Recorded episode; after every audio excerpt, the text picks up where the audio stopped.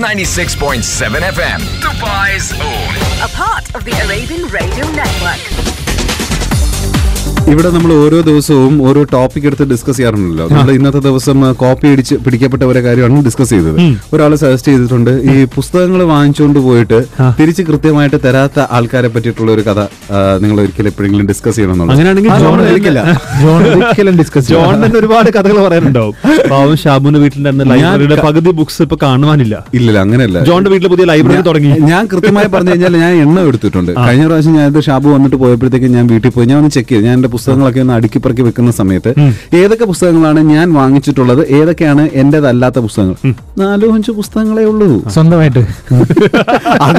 അതില് 2 പുസ്തകങ്ങൾ ഷാബുവിന്റെ തന്നെ പുസ്തകങ്ങളാണ്, ഷാബു തന്നെ എഴുതിയ പുസ്തകങ്ങളാണ്.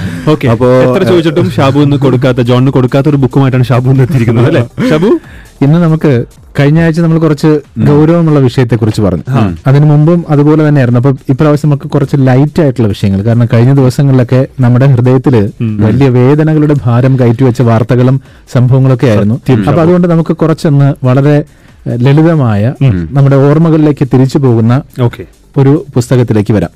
ഈ ഓർമ്മകളിലേക്ക് തിരിച്ചു പോകുന്ന എന്ന് പറയുമ്പോൾ അതിൽ ഏറ്റവും കൂടുതൽ നമ്മൾ ഓർക്കാൻ ഇഷ്ടപ്പെടുന്ന ഒരു കാലം ഒരുപക്ഷെ നമ്മുടെ സ്കൂൾ കോളേജ് വിദ്യാഭ്യാസ കാലഘട്ടമായിരിക്കും ഒട്ടുമിക്ക ആൾക്കാർക്കും. ചില ആൾക്കാർക്ക് ഒരിക്കലും അത് ഓർമ്മയിലേക്ക് വരുന്നതാണ്.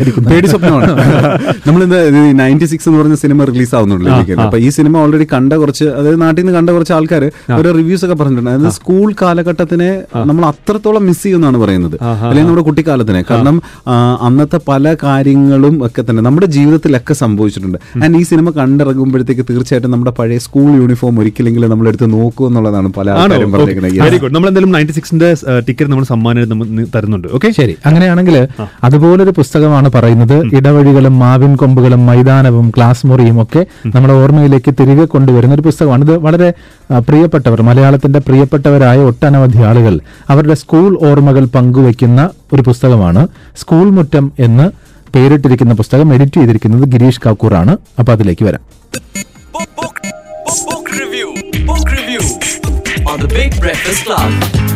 ഇതിൽ നമ്മുടെ പ്രിയപ്പെട്ടവരെന്ന് പറഞ്ഞാൽ ഒ. എൻ. വി. കുറുപ്പും സച്ചിദാനന്ദനും എം. കെ. സാനുവും സേതുവും മമ്മൂട്ടിയും യു. എ. ഖാദറും ശ്രീനിവാസനും പി. വത്സലയും സത്യനന്ദിക്കാടും അങ്ങനെ ഇന്നസെന്റും എം. എൻ. കാരശ്ശേരിയും കെ. എസ്. ചിത്രയും അടക്കം ഒരുപാട് പേര് അവരുടെ ഓർമ്മകൾ പങ്കുവച്ചിട്ടുണ്ട്. സാഹിത്യ രംഗത്തും ഒപ്പം തന്നെ സിനിമാ രംഗത്തും സാംസ്കാരിക രംഗത്തുമുള്ള അനേകം പേർ അവരുടെ ഓർമ്മകൾ പങ്കുവച്ചിട്ടുണ്ട്. എല്ലാ ഓർമ്മകളും നമുക്ക് പങ്കുവയ്ക്കാൻ പറയാൻ തൽക്കാലം നിവർത്തിയില്ല. എങ്കിലും പാഠമൊന്ന് മഴ, കവിയുടെ ദേശം എന്ന് സച്ചിദാനന്ദൻ തുടങ്ങുന്നത് ഇങ്ങനെയാണ്: നാട്ടിൻപുറത്തെ സാധാരണ സ്കൂളിലാണ് ഞാൻ പഠിച്ചത്. മലയാളത്തിൽ എന്നെ ഉറപ്പിച്ചു നിർത്തിയത് ആ സ്കൂളായിരുന്നു. മാരാർ മാസ്റ്റർ വിരലറ്റത്ത് മുഖം വരച്ച് മുണ്ടിൻ കോന്തല കൊണ്ട് മുടിവിരലിളക്കി രസിപ്പിക്കുക മാത്രമല്ല ചെയ്തത്, അക്ഷരങ്ങളുടെ ഉച്ചാരണം നന്നായി ഉറപ്പിച്ചു തരിക കൂടിയായിരുന്നു. സുബ്രഹ്മണ്യൻ മാസ്റ്ററും അലിക്കുഞ്ഞി മാസ്റ്ററും വാത്സല്യത്തോടൊപ്പം വ്യാകരണവും പകർന്നു തന്നു. പ്രൈമറി സ്കൂളിന്റെ ചാമ്പമരത്തോട് വിട പറഞ്ഞ് അപ്പുറത്തെ അപ്പർ പ്രൈമറിയിൽ പോവുക വേദനാകരമായിരുന്നു. സ്കൂൾ തോട്ടത്തിൽ സ്വന്തം കൈകൾ കൊണ്ടുവച്ച ചെടികളോട് യാത്ര പറയുക വിശേഷിച്ചും. അത് സച്ചിദാനന്ദൻ മാഷിന്റെ ഓർമ്മകൾ തുടക്കം ഇങ്ങനെയാണ് ആ സ്കൂളിനെ കുറിച്ചിട്ടുള്ളത്. ഇനി മറ്റൊരു ഓർമ്മ ഇന്നസെന്റിന്റേതാണ്. സ്വാഭാവികമായിട്ടും ഇന്നസെന്റിന്റെ ഓർമ്മയ്ക്ക് രസമുണ്ടാകും. ഇരിങ്ങാലക്കുട സ്കൂളിൽ പഠിക്കുമ്പോൾ ഇളച്ചാർ എന്നൊരു ടീച്ചർ ഞങ്ങൾക്കുണ്ടായിരുന്നു. ആ ടീച്ചറുടെ ഒരു മകൻ സജൻ എന്റെ അടുത്ത സ്നേഹിതനും ഇന്നൊരു ബാങ്ക് മാനേജറുമാണ്. അന്ന് ഞാൻ വഴക്കം വക്കാണവുമൊന്നും ഉണ്ടാക്കാറില്ല. ആകെയുള്ള കുഴപ്പം പഠിക്കില്ല എന്നുള്ളത് മാത്രമാണ്. പിന്നെ എല്ലാവരിലും മുതിർന്ന കുട്ടിയെന്ന നിലയിൽ ക്ലാസ്സിലായാലും പുറത്തായാലും മറ്റു കുട്ടികളുടെ ശ്രദ്ധ പിടിച്ചെടുക്കുക, അതിന് വേണ്ടുന്ന ചില നമ്പറുകളൊക്കെ ഇട്ടു, അത്രയൊക്കെ ഉള്ളൂ. അങ്ങനെ ഒരു ദിവസം ഇളച്ചാർ എന്ന ടീച്ചർ ക്ലാസ് എടുക്കുമ്പോൾ കുട്ടികളെല്ലാം ടീച്ചറിൽ തന്നെ ശ്രദ്ധിച്ചിരുന്നു. എനിക്കത് വലിയ നാണക്കേടായി, കാരണം അവരെക്കാൾ എന്നെ ആരും ശ്രദ്ധിക്കുന്നില്ല. അങ്ങനെ ടീച്ചറെ തന്നെ ശ്രദ്ധിച്ചിരുന്ന പറ്റില്ലല്ലോ. ഞാനെന്ന് ഒരുത്തനും ഈ ക്ലാസ്സിലുണ്ടെന്ന് വല്ലപ്പോഴുമെങ്കിലും മറ്റു കുട്ടികൾ ഓർക്കണ്ടേ? എപ്പോഴും വേണ്ട, ടീച്ചർ പഠിപ്പിക്കട്ടെ, അതിനിടയ്ക്കിടയ്ക്ക് അവരൊന്ന് ശ്രദ്ധിക്കുക, അത്ര തന്നെ. നോക്കുമ്പോൾ ആരിലും അതിനുള്ള മട്ടൊന്നും കാണുന്നില്ല. കുറെ പേരുടെയെങ്കിലും ശ്രദ്ധ പിടിച്ചെടുക്കാൻ വേണ്ടി പെട്ടെന്ന് തന്നെ ഞാൻ എന്തോ ഒരു വികൃതി ഒപ്പിച്ചു. സംഗതി ടീച്ചറുടെ ശ്രദ്ധയിലാണ് ആദ്യം എത്തിയത്, അതിനുശേഷമാണ് കുട്ടികളുടെ ശ്രദ്ധ പിടിച്ചെടുക്കപ്പെട്ടത്. ഇളച്ചാർ ടീച്ചർ എന്നോട് പറഞ്ഞു, എടോ ഇന്നസെന്റ് എഴുന്നേൽക്കൂ, എന്നിട്ട് പുറത്തിറങ്ങി നിൽക്കൂ, ഇനി അപ്പനെയോ ചേട്ടന്മാരെയോ വിളിച്ചുകൊണ്ട് വന്നിട്ട് താൻ എന്റെ ക്ലാസ്സിൽ കയറിയാൽ മതി. ഇത് കേട്ടിട്ട് ഞാൻ പറഞ്ഞു, ടീച്ചറെ അതിന് ഞാൻ ഇത്രയും പറഞ്ഞ ഞാൻ ആ വഴി തന്നെ എന്നെ തടസ്സപ്പെടുത്തിക്കൊണ്ട് ടീച്ചർ വീണ്ടും കൽപ്പിച്ചു, വേണ്ട വേണ്ട, തന്റെ ന്യായമൊന്നും വേണ്ട, ഇപ്പോൾ ക്ലാസ്സിൽ നിന്ന് പുറത്തു പോവുക, എന്നിട്ട് ഞാൻ പറഞ്ഞതുപോലെ ആരെങ്കിലും വിളിച്ചുകൊണ്ട് വന്നിട്ട് ഇനി ക്ലാസ്സിൽ കയറിയാൽ മതി. ഇന്നസെന്റ് നോക്കിയിട്ട് ഈ ഒരു കുറ്റം ചെയ്തതിന്റെ പേരിൽ വീട്ടിൽ നിന്ന് ആരെങ്കിലും വിളിച്ചുകൊണ്ട് വരിക വലിയ ബുദ്ധിമുട്ടാണ്. കാരണം ഇപ്പൊ തന്നെ 4-5 ക്ലാസ്സിൽ തോറ്റിങ്ങനെ ഇരിക്കുകയാണ്, ഇനി അവരാരും വരുത്തൂല്ല. അപ്പോഴാണ് അന്ന് രാത്രി അപ്പൻ പതിവ് പോലെ മാപ്രാണത്തെ പേടിക പൂട്ടി വന്നു. പോക്കറ്റിൽ കാശുണ്ട്. അതിൽ നിന്നൊരു പച്ചത്താൽ, അതായത് ഒരു 5-ന്റെ നോട്ട് ഞാൻ പതിയെ പൊക്കി. പൊക്കൽ അപ്പനെന്നല്ല ആരും തന്നെ അറിഞ്ഞതുമില്ല. പെട്ടെന്ന് ചേട്ടനാവാൻ പറ്റിയ ഒരാളിന്റെ മുഖം മനസ്സിൽ വന്നു. ഐനിക്കാടൻ ബേബി ചേട്ടൻ. ആളൽപ്പം വാട്ടീസാണ്. ഈ 5 രൂപ അങ്ങ് ഏൽപ്പിച്ചാൽ സംഗതി നടക്കും. തൽക്കാലത്തേക്ക് ചേട്ടന്റെ കാര്യം റെഡി. അങ്ങനെ ഈ ബേബി ചേട്ടനോട് കാര്യങ്ങളൊക്കെ പറഞ്ഞു. ചേട്ടൻ പറഞ്ഞു, ഞാനെന്താ ഒരു പ്രശ്നമില്ല. ചേട്ടനെ ഈ 5 രൂപ കൊണ്ടുപോയി നന്നായിട്ട് വാട്ടീസൊക്കെ അടിച്ചു. എന്നിട്ട് ടീച്ചറെ കാണാൻ വന്നു. ടീച്ചറിനോട് വലിയ കാര്യത്തിലൊക്കെ വന്നിട്ടപ്പം ഇന്നസെന്റ് ആദ്യമേ പറഞ്ഞു കൊടുത്തു.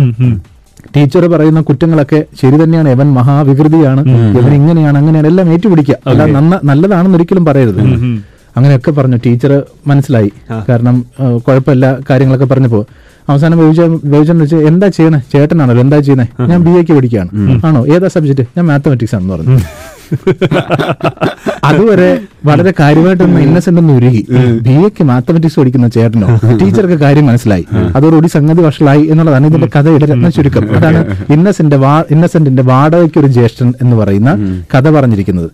അതുപോലെ തന്നെ ഒരു പാട്ട് പാടുവാൻ വന്ന സഖിയായി എന്ന് KS ചിത്ര എഴുതുന്നു. സ്കൂൾ ജീവിതത്തെക്കുറിച്ച് ഓർക്കുമ്പോൾ മനസ്സിലിപ്പോഴും സ്ട്രോബെറി ചൂയിംഗത്തിന്റെ ആ ഗന്ധം നിറഞ്ഞു നിൽക്കും. ഉച്ചയ്ക്ക് വീട്ടിൽ പോയി ഊണ് കഴിച്ചു വരുമ്പോൾ സ്ട്രോബെറിയുടെ ഗന്ധമുള്ള ചൂയിംഗവും ചവച്ചുകൊണ്ടാണല്ലോ ആ കൂട്ടുകാരി വരിക. കാർത്തിക എല്ലാവർക്കും അറിയാം, താളവട്ടം ഉൾപ്പെടെയുള്ള മോഹൻലാൽ ചിത്രങ്ങളിലെ നായിക. അപ്പം അവരൊരുമിച്ചാണ് പഠിച്ചത്. അതേക്കുറിച്ചിട്ടുള്ള അതിലാണ് തുടങ്ങുന്നത്. അതുപോലെ 2 മിഴികളിൽ അമ്പരപ്പും 2 മിഴികളിൽ സ്നേഹവായ്പും D. വിനയചന്ദ്രൻ എഴുതുകയാണ്. കാലത്തിനകത്ത് എത്ര കാലം, കുട്ടിക്കാലത്തെ ദിനങ്ങൾക്ക് കുളിർമയും തെളിമയുമുണ്ട്. അയൽക്കാരായ കുട്ടികൾ കൂട്ടം ചേർന്നാണ് പള്ളിക്കൂടത്തിലേക്ക് പോയിരുന്നത്. ഇടവഴിയും പൊതുവഴിയും കഴിഞ്ഞ് കുന്നുംപുറത്തുള്ള ഓലമേഞ്ഞ നെടുവരമ്പായിരുന്നു കോയിക്കൽ ഭാഗം പ്രൈമറി സ്കൂൾ. കയറുന്ന വഴിയുടെ വലതുവശം മിഠായിയും പെൻസിലും മറ്റും വിൽക്കുന്ന ഏറുമാടം. നേരെ കയറി വലത്ത് തിരിഞ്ഞാൽ അമ്പലത്തിലേക്കുള്ള വഴി. അതിന് വളരെ താഴെ കല്ലടയാർ. അങ്ങനെ അദ്ദേഹത്തിന്റെ ഓർമ്മ തുടങ്ങുന്നത് ഈ പറഞ്ഞ ഒരുപാട് പ്രകൃതി ഭംഗിയുള്ള ഒരു നാടിനെ കുറിച്ചാണ്. റഫീഖ് അഹമ്മദ് പറയുന്നു, കുറ്റവും ശിക്ഷയും എന്ന തലക്കെട്ടിൽ ഒരു അനുഭവം വന്നിരുന്ന പറന്നുപോയ ദുർബലമായ ചില്ലയുടെ കമ്പനത്തെയാണ് ഓർമ്മ എന്ന് വിളിക്കുക. പാറ്റിച്ചേറി പതിരും കതിരും വേർതിരിച്ചു കഴിയുമ്പോൾ പഴമുറത്തിൽ മിച്ചം വരുന്നത് ആയുസിന്റെ ഇത്തിരി നെന്മണികൾ. ഓർക്കാൻ ഇഷ്ടപ്പെടാത്തവ പലതും മനസ്സിൽ പറ്റിപ്പിടിച്ചു കിടക്കും. ഓർക്കേണ്ടവ പൊടിപിടിക്കും. എന്തുകൊണ്ടോ നല്ല ഓർമ്മകളല്ല, ചീത്ത ഓർമ്മകളായിരിക്കും സദാ നമ്മെ പിന്തുടരുക. വിദ്യാലയ വഴികളിലെ ഓർമ്മകളാണ് ഇപ്പോഴും കൂടുതലുള്ളത്. ഞാവൽ മരക്കാടുകൾക്കിടയിലൂടെയുള്ള നീൽവഴികൾ, മഴ, കലക്കുവെള്ളം കെട്ടി നിൽക്കുന്ന കുഴികൾ, കാളവണ്ടികളുടെ തേക്കം, ദുരൂഹമായ ലിപികൾ പോലെ വളഞ്ഞു പിരിഞ്ഞ ശിഖരങ്ങളോടുകൂടിയ വലിയ നാട്ടുമാവുകൾ. അങ്ങനെ റഫീഖ് അഹമ്മദിന്റെ കഥയും പറയുന്നു. ഇതൊക്കെ ഒരു പഴയകാല ആളുകളുടെ ഓർമ്മകളാണ്. അത് മാത്രമല്ല, ഒരു വ്യക്തിയുടെ അല്ലല്ലോ, പല വ്യക്തികളുടെ ആകുമ്പോഴത്തേക്കും അവർക്ക് എല്ലാവർക്കും അവർ പേഴ്സണൽ എക്സ്പീരിയൻസ് സ്കൂളിൽ വ്യത്യസ്തമായിരിക്കും.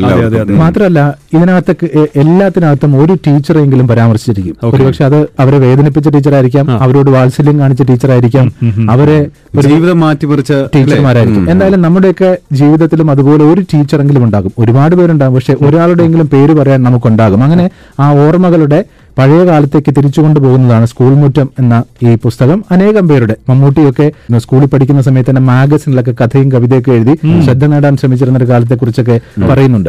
സത്യനന്ദിക്കാട് തുടങ്ങുന്നത് സത്യനന്ദിക്കാടിന്റെ അച്ഛനെ കുറിച്ച് പറഞ്ഞുകൊണ്ടാണ്. കണ്ടക്ടറായിരുന്നു അച്ഛൻ. അന്നത്തെ കാലത്ത് ഒരു ബസ് മുതലാളി എന്ന് പറഞ്ഞു കഴിഞ്ഞാൽ ബസ് വാങ്ങി അതിലൂടെ സമ്പന്നനായി മാറും. അപ്പോ അദ്ദേഹം സമ്പന്നനായി മാറുമ്പോഴും ഈ കണ്ടക്ടർ എന്നും കണ്ടക്ടർ തന്നെ ആയി തുടരും എന്ന് പറഞ്ഞുകൊണ്ടുള്ള ഒരു കഥയാണ് പറയുന്നത്. സത്യനന്ദിക്കാട് 10ാം ക്ലാസ്സിൽ തോറ്റ കഥ വരെ ഇതിനകത്ത് പറയുന്നുണ്ട്. എന്തുകൊണ്ട് തോൽവി സംഭവിച്ചു എന്നുള്ളതുൾപ്പെടെ. അങ്ങനെ സ്കൂൾ മുറ്റം എന്ന് പറയുന്ന ഈ പുസ്തകം അനേകം പേരുടെ ജീവിതത്തിലൂടെ സ്കൂൾ കാലഘട്ടത്തിലേക്ക് നമ്മളെ തിരിച്ചു കൊണ്ടുപോകുന്നു. ഒലിവ് ബുക്സ് ആണ് ഇത് പബ്ലിഷ് ചെയ്തിട്ടുള്ളത്. Book review on the Big Breakfast Club.